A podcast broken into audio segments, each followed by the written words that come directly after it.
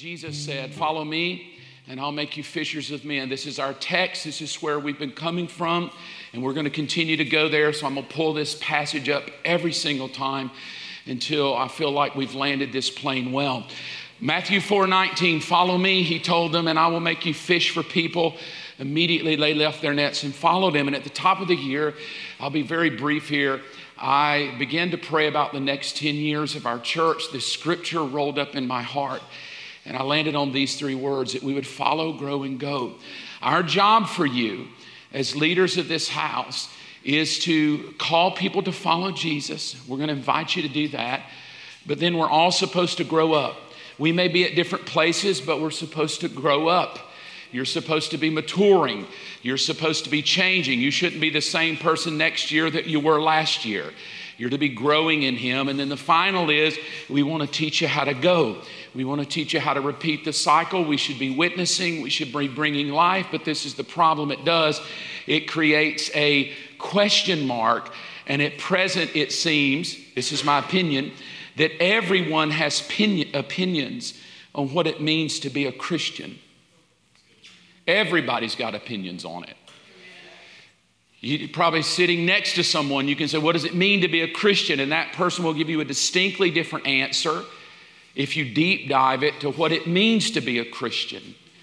Uh, maybe in the 1970s, it was a little more apropos. We all kind of landed the plane at the same place. But in 2023, the opinions are so varied, you even wonder if Christianity is even valid anymore. It's just like a free for all. Uh, whatever you want to believe, believe it. And then we just lie to you and go, don't worry, just know that Jesus loves you. Just do you. But that's a lie. It does matter. Jesus is trying to make us into something. He's not just saying, hey, you do you, I'll love you and keep you from hell. He's trying to pull you into his image. He's trying to do something in your life that makes the Father proud. And that's what he's attempting to accomplish. That's what he's trying to do. But then we humans get in and we give you all these opinions of what it should be. I'm not saying that our opinions are right or wrong. I'm just saying you wonder sometimes is it worth selling my soul, getting out of bed to go hear somebody's opinions? And likely would, would be no if you've had a bad week. But this is what Paul will say, just so you know it's not new. This is not a new thing. It's not like 2023, it suddenly changed. This is what he says, Paul in 1 Corinthians. When one of you says, I follow Paul, I'm a follower of Paul, and another says, I follow Apollos. And then this phrase stings aren't you just acting like mere people of the world? So, this is nothing new. What does it mean to be a Christian? And can I, you know, I mean, right now, the big buzz in the Christian world is the LGBTQ thing because we're all debating on can you be gay and be a Christian and can you eh, eh, but the reality of that is, well, can you, be, can you gossip and be a Christian? Can, can you overeat and be a Christian? Can you cheat on your taxes and be a Christian? Can you look at porn and be a Christian? Can you be a jerk on 285 and be a Christian? So let's don't get too religious. You know, it's easy to go, well, those gay people, but come on, fat people, mean people, gossiping people, angry people, unforgiveness people. Let's just all lump ourselves there and ask can any of us be a Christian and act this way? And if we're not careful, we'll say, yeah, Jesus loves us all. But then what that does is it removes any expectation that I'm to be holy, that I'm to be godly. Do I get my feelings hurt? Yes. Do things bother me? Yes. Do I sometimes get fleshly? Yes. Sometimes do I do the wrong thing? Yes. But I don't just give myself a free pass and go, well, Jesus just loves me, and I've got the bumper that sticker that says, be patient, he's not done with me yet. Well, my God, you've had that on your car for 20 years. Take that sticker off your car and put, I'm not changing no matter what you think. Right? Be patient, he's not done with me. You need to sell that shirt. You've had it too long. Here's the question after 2,000 years. I don't know if you even care to ask the questions. I'm just one of those dudes that I just am obsessed to ask the question because this is what I love doing. I love talking about him. I love being part of his family. But after 2,000 years of Christianity, and I don't know if you've ever thought this, are we even following him? Like I've asked that self of me, myself, not every other church, I don't go, but for me, my personal life, the way I lead my family, the way I love Robin, uh, I have to ask myself, is this, is this his plan? Am I being the kind of husband God wants me to be? Am I being the kind of father Jesus desires me to be? Am I leading this house the way he wants me to be? Because I guess I could do it just pretty easily. There's websites I can log on to and download a sermon. I don't even have to pray. I can just download a sermon and come regurgitate it back. And I'm not saying that's wrong. I'm not saying you could still grow from it because it's true. It, it, it can be inspiring, but, but what I've tried to tell myself is if I'm going to stand up here weekly, then you better know somewhere in my week I've sat down and I've said, Oh my God, please tell me where you want this church to go. What do you want out of us, God? I, I want to stand before you one day, and I believe I will have to do this. I'll stand before him, and he'll say, You're going to give an account of everything you told my people. That's what the Bible says that those of us that teach the Bible are judged more strictly. I, I do know that, at least I believe that. I believe one day I'll stand in front of God and He'll say, All right, we're going to talk about everything you led my people to do. And then I've got to just give an answer. And so I, I try to stand here and not take that lightly. I, I try to not just throw, I know sometimes I use humor, it's intentional because I'm just that way. And sometimes a little bit of sometimes a little bit of sugar can make a bitter coffee taste better, right? So, so I just throw the sugar to you. Um, but I, I, do ask, are we really following him? And I want to do that. I, I, want to be a man or anybody that stands here to teach you that we've, we've thought about it. And, and whether I know all of you by name, I try. But whether I do, I have genuinely stopped and said, God, what do you want for all of us? Like as we go together in this thing. So I thought, well, if my question is, are, are we following the plan of Jesus, then why not just go to what Jesus says and see what he thinks? Like if I, if I can go, well, are we following man or Jesus? Well, I say either go to a website and figure out what that man's plan is, or go to the Bible and figure out what Jesus' plan is. Hopefully, they're congruent. But I just said, well, instead of me talking about follow, grow, go, let me just go to the Bible and see what this God human person that we call our Lord and our Master, what does he say? We pick up, if you want to read the whole story, I would encourage you to do so. It, it follows well in Luke chapter 14. If you want to open your Bible there, you can. Luke chapter 14. Now, in this teaching, Jesus says a large crowd was following him. Pretty simple. That's an easy picture in my head. Big old crowd following Jesus, not much to it. But I love what it says. He turned around. So get a picture in your mind. If a large crowd is following you, which is great, it, it assumes you're a leader. But then he stops in some way and he turns around and it tells me something that when he turned around, he was the one in charge. He's the one knowing where he's going. He's the one that knows what the plan is. And he turns around and speaks to them, meaning that if you're following me, it's my direction, it's my agenda, it's my purpose, it's my will. And I really don't even care about your opinions because I'm just going to turn around and I'm about to drop some truth to you that is going to hurt your feelings. Because when he turns around, what you're about to read is he doesn't say, Hey, are y'all's feet hurting? Anybody, anybody in here tired? Anybody in here just need some water? Anybody need a pee break? I mean, that's the Jesus we present to people today. I'm not saying he doesn't care about you, he doesn't care about your feelings. That's not my point. My point is, those feelings are way down his list way down his list. Because when he turns around and he looks at him, so get a picture, he's, I'm assuming, walking down a road, and then he just stops. I don't know how, how much large would be. Uh, i would say this is large, kind of. Uh, so 200 people. He stops, he turns around. He's staring at him, and you know that they're like, oh, he's going to say something. I don't know if Matthew's got a pen ready to go. I don't know if they're thinking maybe we're going to get that fish bread thing. Maybe he's going to work some magic.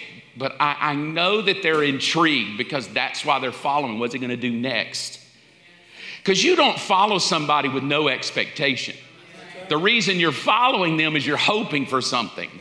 They're either going to give me some money, they're going to fix my car. I don't know. But that's why I follow them. That's why I follow people on Instagram. I'm hoping Jordan Peterson drops a little bit of knowledge. I'm hoping Joe Rogan opens my eyes a little more. That's the people I follow because when I listen to them, I'm hoping to get something out of them. So we do know that. Well, watch what happens. Jesus, if you want to be my disciple, So immediately he flips it because he goes from follower to disciple. He's, he understands people follow him. He knows that. But he's going to take them a step deeper and he's going to call a word if you want to be my disciple. Wait a minute. The verse prior said followers. He, he's okay with that. He's okay if you want to just sit on the bus and try to go somewhere. But he's going to identify that there's a big difference between those that walk with me and those that are my disciple. And then, and then here in the red, you must. This is how he starts it out. You must, by comparison, hate everyone else. That doesn't even sound like the Jesus of today. The Jesus of today is love everybody. And this Jesus is like, oh, yeah, if you're to follow me, you got to hate everybody in comparison to where I'm going and the world within which you live, if by comparison they mean more to you than I do, if their opinions mean more, if their way means more, if their agenda means more, if their purpose means more, if the money means more, if the retirement means more, know this you will never be my disciple. Your father and your mother, meaning the people that raised you, the way you were raised to live life, if what he thinks is not more important than how your mother and father raised you. My dad is 86 and he grew up, in, born in 1936, and he grew up in Alabama. And in Alabama in the 30s and 40s and 50s and 60s, black people stayed over there. White people stayed over there. And you never crossed paths.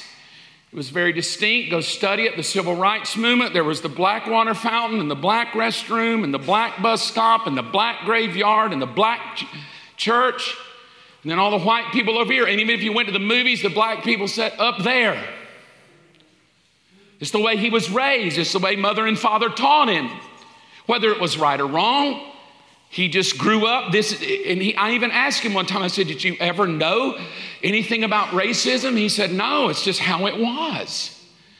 He said, As a kid, I never questioned it. He said, We had black neighbors across the street and I played with them, but you just knew that they rode their bus and we rode ours and they went to our school and we went to ours. I never questioned it as a little kid because it's what mother and father raised him to be, which is what their mother and father raised them to be right or wrong.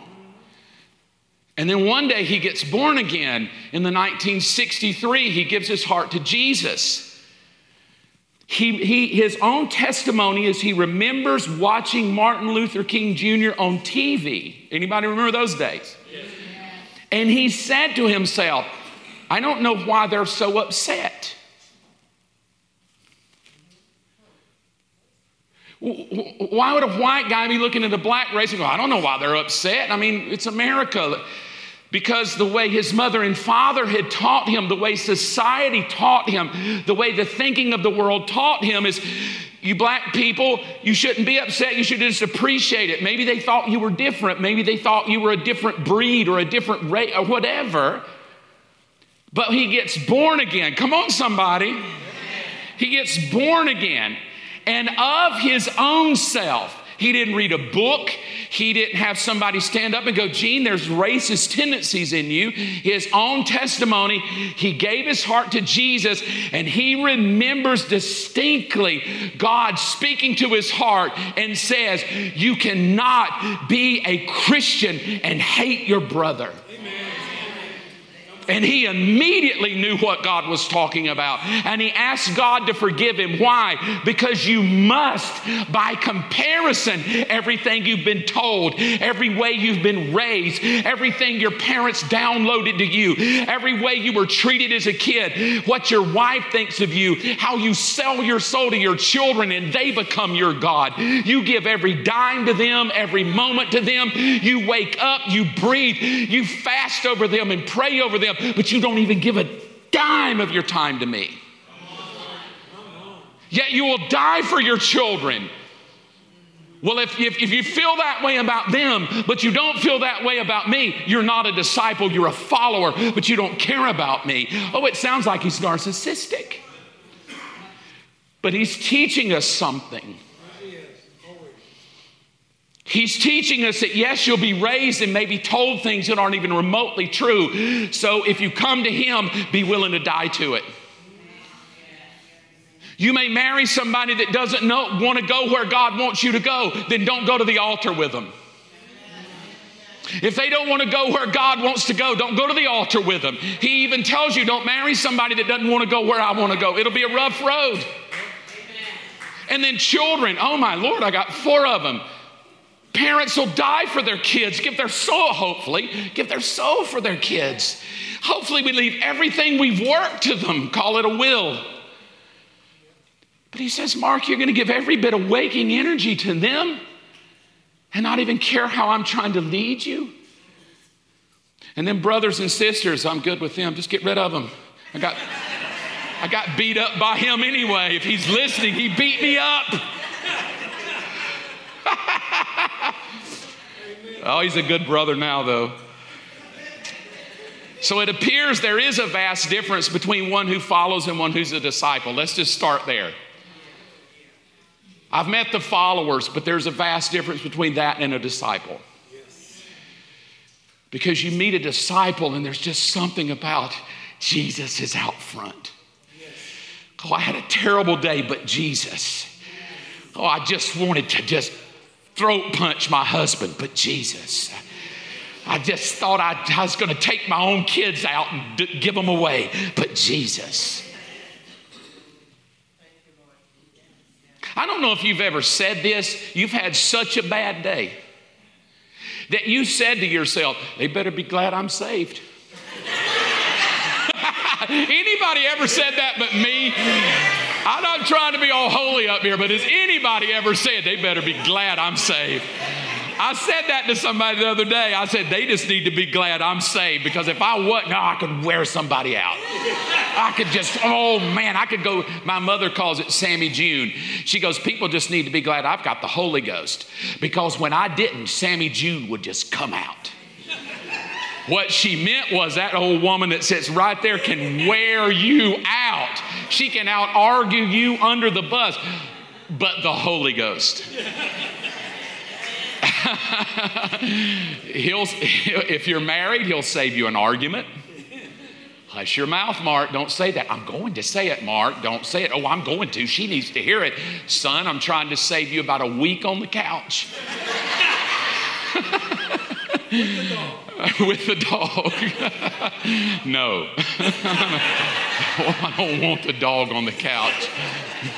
I saw something yesterday. Robin and I went to Marietta to do coffee, and there was a rug that it says, uh, Come on in, just, what did it say? Just ignore the dog hairs everywhere. So it's a nice little rug. No, I don't want to live that way. But, but I'm going to take you somewhere today because I'm going to ask a hard question. How do you know if you're following or if you're a disciple? So, Jesus, continuing in Luke 14, does something that doesn't sound very preachery. He says in verse 28, talking about following, talking about being disciple, he says, Don't begin. Wait a minute. I thought the way we got you in is we scared you. You're to go to hell. Get in now. Get in now. Get in now. Hurry up. Come to this altar. Give your heart, Lord, because if you don't, you could die today and burn in hell. But he says, oh, wait a minute.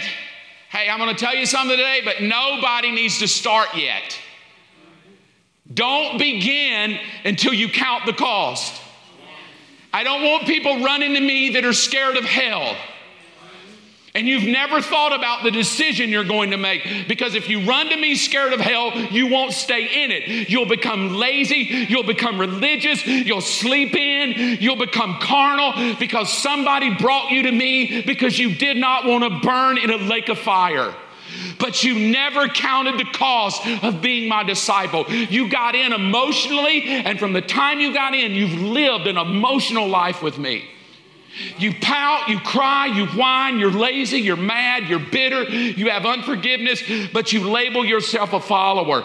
You're not, you may be following, but you're not my disciple, Mark, because you never counted the real cost. Now that makes me think if the guy, the Lord, the God that we call Jesus, tells me don't even start till you figure this thing out. He must be wanting us to know why we're in it to begin with and what that means. Because down at the very bottom, he said, You need to make sure you've got enough to finish this thing. Now, think about how many people you know that start well. How many times have you said, I'm losing weight this year? You started well. But you, you didn't count the cost, you counted the pounds. You looked down and thought, oh, you counted how tight the pants were. You counted your blood pressure. You didn't count the real cost. You didn't count there would be moments you would have to say no to yourself and die to yourself, and moments you'd have to say, I can't do the pizza today. Moments you'd have to drive by DQ and just rebuke it. I rebuke that. Because you, you, you weren't able to finish it. How many people go to school but drop out? How many people start a marriage but tap out because it got too hard? How many things have you started that you've quit and the list is just a mile long? Things I started but never finished. A book, a gym, a whatever, just laying it down, but never, never came to finish this thing. And Jesus lets me know if you want to be my disciple, there's a finish line. How am I going to get there? This is what he goes on to say. If you don't count the cost, you might lay a foundation and then run out of money. And then this, everybody's going to laugh at you. In other words, Jesus knows that people are watching you. Jesus knows that if you call yourself a Christian, that eyes are on you and they're evaluating whether or not your faith is genuine or not. And if every time something goes wrong, you're, you're displaying a follower rather than a disciple, they're like, what is it? It's no use in doing that. You're no different than me. You lose your temper just like I do. You're ticked at your spouse just like I am. You're mad at everybody. You hold unforgiveness. So, what's the big deal? So, Jesus understands that the world is watching us. And he goes on in verse 30 of Luke 14, and they would say there's a person who started the building but couldn't afford to finish it.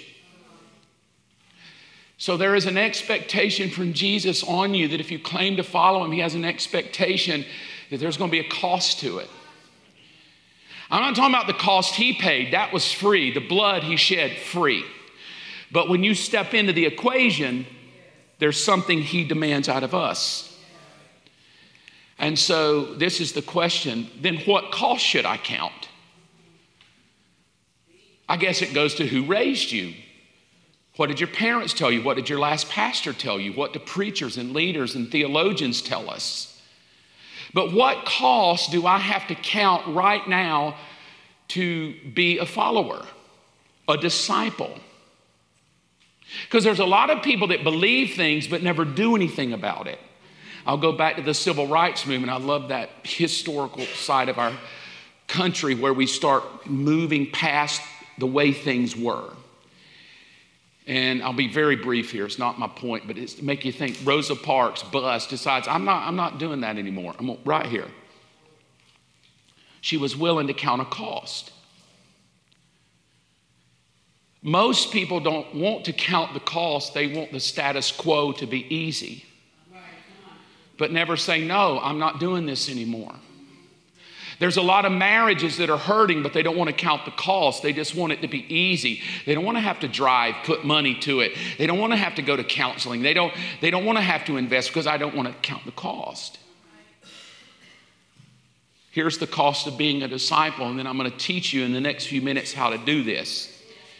If you want to know the difference between a follower and a disciple, it's a willingness to die to yourself.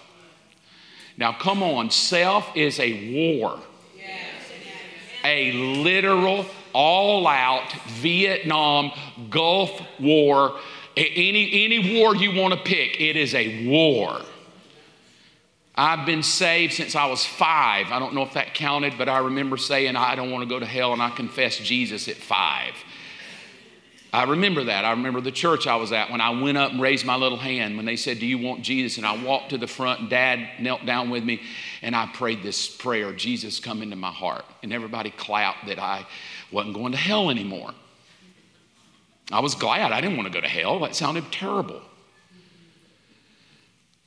But I've noticed that I, I keep showing up in my own equation. Like I do believe that Jesus lives in me, I believe I am his kid. But it is amazing how much I want to get in the driver's seat. So much so that in the 80s, I sold you a bumper sticker that said, Jesus is my co pilot. And I'm, I was like, what? He's your co pilot? No, no, no, no, no, no, no, no, no. The Father is the pilot, the Son is the co pilot, the Holy Spirit is the navigator, your leaders are the stewardesses, your hind end is on the back row by the toilet. That's where you are. That's where I'm at take that bumper sticker off and say, I'm just thankful I got on the plane. To die to yourself is not easy. Because it's not saying you're gonna, we're gonna bear, when, once you're dead, it's good. You, don't, you don't have a problem with anybody anymore. This alludes that you're still living, you're a dead living person. And sometimes I think I'm doing great. I'm like, I got this. And then other times I'm, oh, oh gosh, I should be so much further along.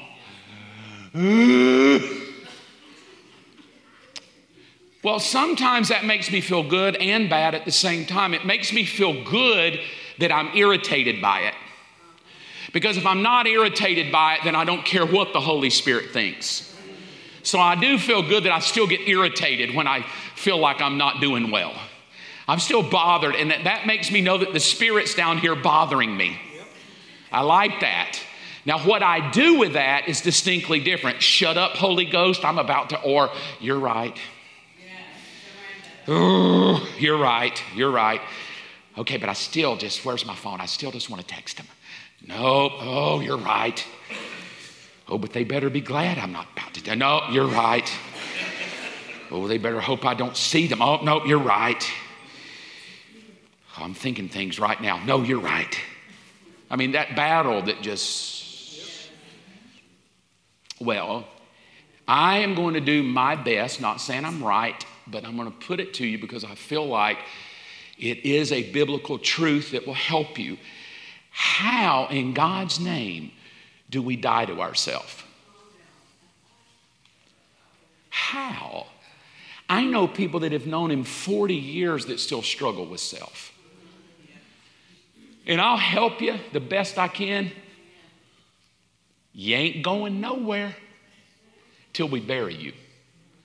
So you better learn how to deal with you while you're alive. Rather than waiting to die to go to heaven, live in such a way that heaven comes to earth.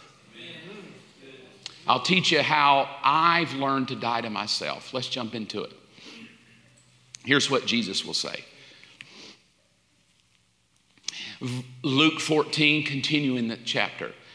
And if you do not carry your own cross and follow me, you cannot be my disciple. That is profound. This is what Paul will say. My old self has been crucified with Christ, and it's no longer I who live, but it's Christ that lives in me. So they're teaching us that you got to die to yourself. It's not just it's not just come to me and then I'll, I'll meet all your needs. It's no, when you come, die to yourself. And a lot of us come to him like he's a banker. I need money, a lawyer, help my marriage, a, a counselor, I'm just in this funk. That's okay. He's all of those things. But when I come to him, I must come to him dying to me, asking the right questions. So, what I have learned is that death to self is not that self is no longer bothered by things, it's that I begin to ask the right questions. So, if you want to know whether you're dead to yourself or not, follow what questions you ask. Here's the first one How do I die to myself? Well, it depends on how you were raised. It depends on what denomination you're in. Die to yourself. You should fast. If you're not fasting, you need to be fasting at least once a week. You need to pray. You need to go to deliverance. You need to have a sozo. You need to just put down them cigarettes, honey, them cancer sticks. You just need to quit. You need to stop watching TV. You need to get rid of that rock and roll music. You need to get in the Word. All you need is in the Word. Just get in the Word. It doesn't matter who you ask. Just depending on where they're coming from, everybody's going to have an opinion of how to die to yourself. Well, you just need to get out of bed and come to church. Well, you just need to start tithing. Well, you need to be baptized in the Holy Ghost and speak in tongues. So then it just becomes so combobulated. What does it even mean? And am I dying to myself because I've checked all those boxes and I'm still falling apart? So I hope to help you today. Jesus, Luke 14 still, verse 34, he's ending the discussion.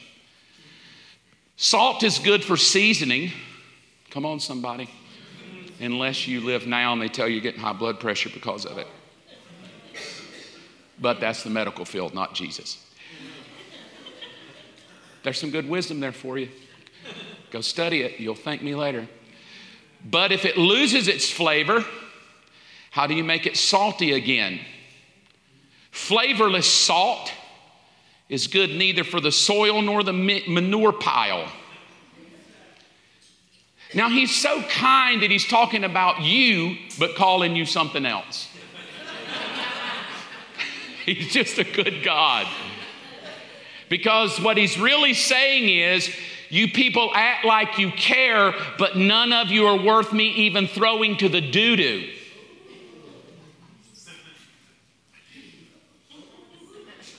He's just God and he has wisdom. He knows if he says it that plainly, you'll leave him alone. He likes you to ponder. But when he says flavorless salt, that's you and me. When he says you're not good for anything, that's you and me. You're not even fit for the manure pile, that's you and me. I don't like this Jesus.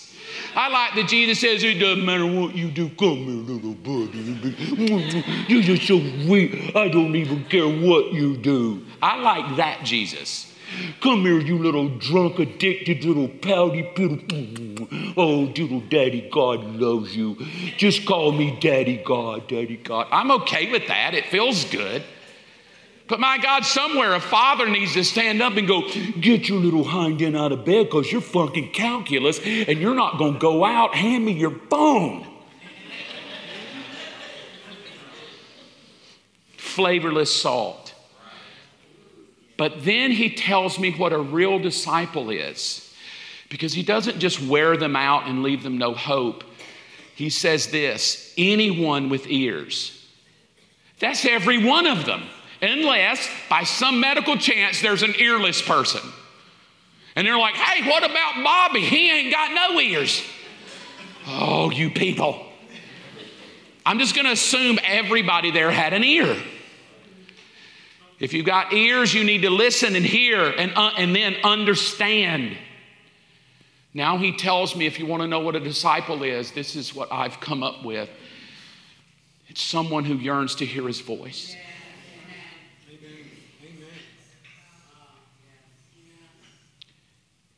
It, it is a challenge to start here because you think Moses read his Bible? Noah didn't read the Bible. He didn't have a Bible. Adam didn't have a Bible. Eve didn't have a Bible. Abraham didn't have a Bible. They heard the voice of God Almighty and it changed their life. They heard his voice. And we live in a generation that God doesn't speak to people. God just never speaks to people. How do you think we got here? He spoke to Mary. He spoke to Joseph before they killed him. He spoke to everybody in the Old Testament. How do you think the prophets heard him? How do you think King David got anointed? Because he told Samuel. God has a voice. He's a speaking God. And yet, so many people don't know how to stop and hear Him. You don't even know what He sounds like. What does God sound like? You mean you can hear Him? You mean God talks to you? Yes, yes, and yes. God talks to us. Oh, now you've gone off the rails, preacher, because the only way he talks is the Bible.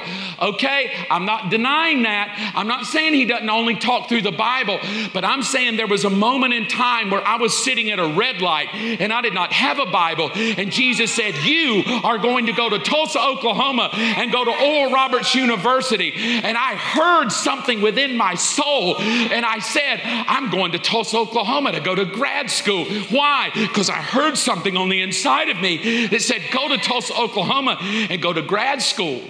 So I called them and I said, Hey, I want to enroll in grad school. Well, we're sorry, Mr. Evans. Uh, we've already closed all the registration. You can't get in. Uh, you can come next semester, which would be January. I said, No, I, I, really want to be there. Well, Mr. Evans, we can't help you. Thank you, Mark, for calling. Hey, you're welcome. Click. I hung the phone, literally hung the phone up. It went click. That's back in the old days. Remember those? Click. Some of you are like, what do you mean click? I meant I was on the wall and I had to go click. I, you got to be old because people are, what, what, what she mean? What she mean click? Meaning I hung up on them in a, in a visible way. I hung it up and I heard a voice I told you, this is exactly what I heard. I told you to go to Oral Roberts University, and you're to be there in two weeks. I called back to the registrar. I said, Hey, it was the same lady. Hey, it's me again. She said, Well, hey. I said, Look, this is going to sound dumb. I literally said that. You're going to think I'm crazy. She said, Well, what is it? I said, I hung the phone up and I heard God tell me, I'm supposed to be there in two weeks, so I don't know what has to happen, but I got to obey God and be there in two weeks. She said, Well, hang on, honey. She came back to me. She said, Well, this is funny. I talked to the head of registrar, and we've never done this for anybody before. We're going to overnight you the packet. Never done it for anybody before. I don't know if she was lying or not. But here's what I know two weeks later, I'm enrolled at Oral Roberts University. I was supposed to be there on Monday, but because I was on a mission trip, I didn't get there on Tuesday. But because I got there on Tuesday, I ended up meeting the head of registrar who took me to the front of every line, became a dear friend to me, invited me to go to church. The church he invited me to hired me, and because I'm at Oral Roberts hearing his voice at a red light, I meet the most precious little wonderful person on the back row back there who said yes to me and married me. And because I heard his voice, you got to listen to one of my kids play a piano today because out of hearing his voice comes great benefit. Great benefit. But it's going to cost you something. You're going to have to look stupid. You're going to have to pick the phone up and go, oh, no, no, that's not what God told me. You're going to have to be willing to drive 900 miles. You're going to have to be willing to wave goodbye to some people. You're going to have to be willing to have no money, no job, no nothing. I just know what God told me. Yes. You're sitting in a building today. Not because I'm something special, it's because I'm walking down the streets of New York and I hear, Show me your plans and watch what I will do. And we're sitting in a building today because I came home and told the elders, God said, show him a plan, and we could watch what he would do. I'm gonna go ahead and throw this out there. You're gonna watch this year because our Heavenly Father's gonna pay this thing off. I don't know how, but he told me, just watch what I do. Now, most people are following and not disciples because the moment a crisis hits, they don't hear his voice, they Google. They call a friend, they call their buddies, they go in a closet and pout. But if you want to know whether or not you're a disciple or a follower, just ask yourself how long does it take before you stop and go, God, I need to hear you. I need to know what you think. I can sit there and Google all day long how to raise four children, how to live with all women. God, I need to hear you. I need to hear you. And God's like, I can't help you.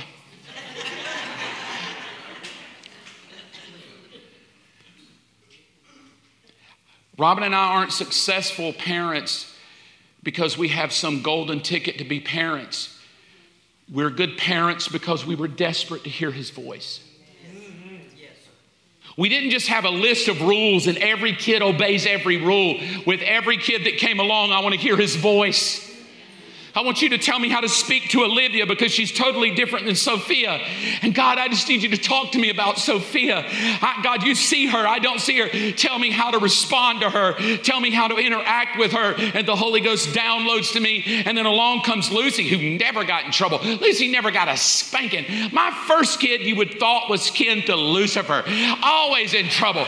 Always defiant with a strong will. I'm not saying she was a devil. She just had a strong will. Like, don't you go through that door. I'm telling you, don't you go through that door. If you go through that door, you're gonna get a spanking. Now, this is the top of the door, and literally, she's three. And she looks at the top of the door with her mother saying, Don't you go through that door. And she literally, this is kid one, puts her foot through the threshold. That's not my kid, that's her kid. That kid is not kin to me. not that one. But along comes number three. Along comes now number two. Oh, weird. Number two wanted everything tight. She would cry if her shoes weren't tight enough. I need my shoes tighter. I'm like, my God, your feet are gonna fall off. And then I would be so frustrated. You're just going to have to go in there with her. I can't handle it. She's crying that her shoes aren't tight enough. I literally pulled so tight, it's going to just, her feet are going to rot.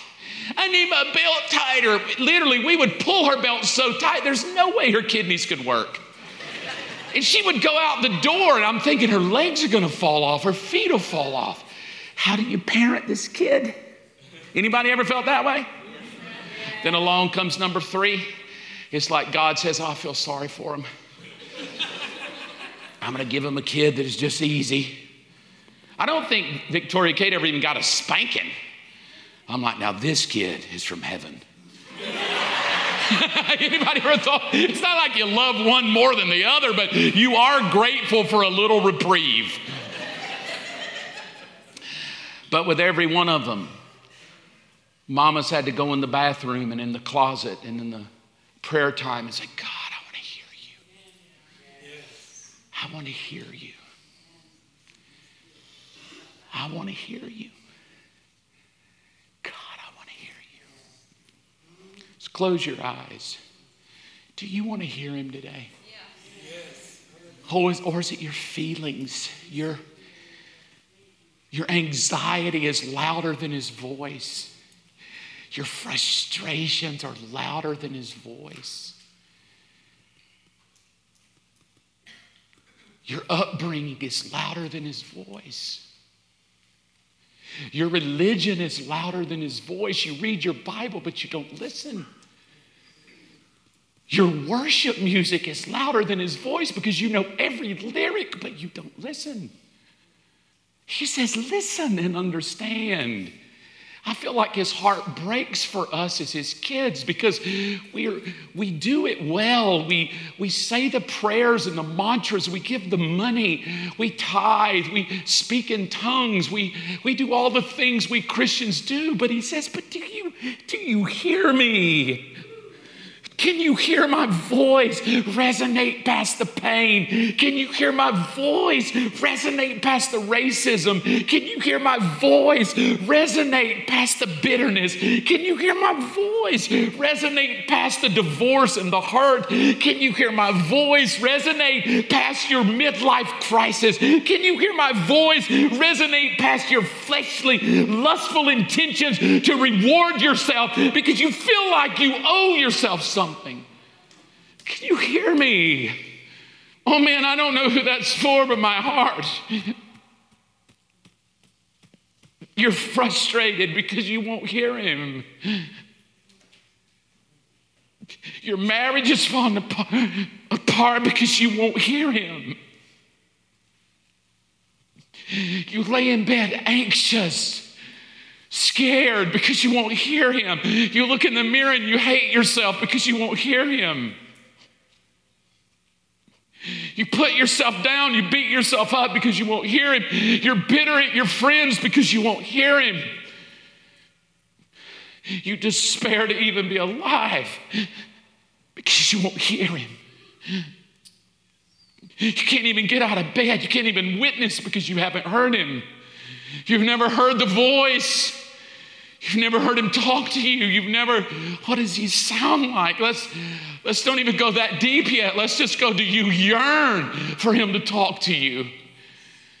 Do you yearn to shut your mouth and quit going, help me, help me, help me, to just stop and listen a minute? God, talk back to me. Tell me something. Resonate in my heart. And I could go religious and go open your Bible and read it. Yes, I'm good with that. I do too. But what about the people who don't even have a Bible? Are they hopeless? What about the people who don't have a Bible? What about the people who can't open up and read John 3? What about those people? Are they hopeless? Are they left to themselves just to die in despair? Or do we really believe that God is so big? Come on, we're all over TV. We, we believe that aliens are starting to show up and aliens are coming to talk to us, and, and all of our stars and our musicians speak to us, and the movies that move us. And, and then you say, Oh, did y'all know God can talk to you? Oh, no, no no. Yes. Yes. Oh, God, I don't know who that's for.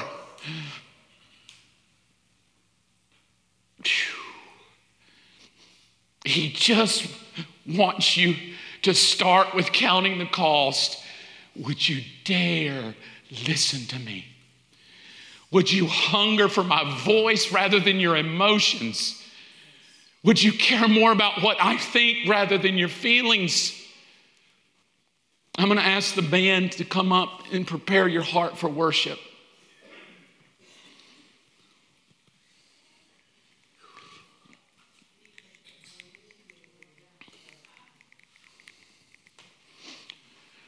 I want you to look at the TV while they come.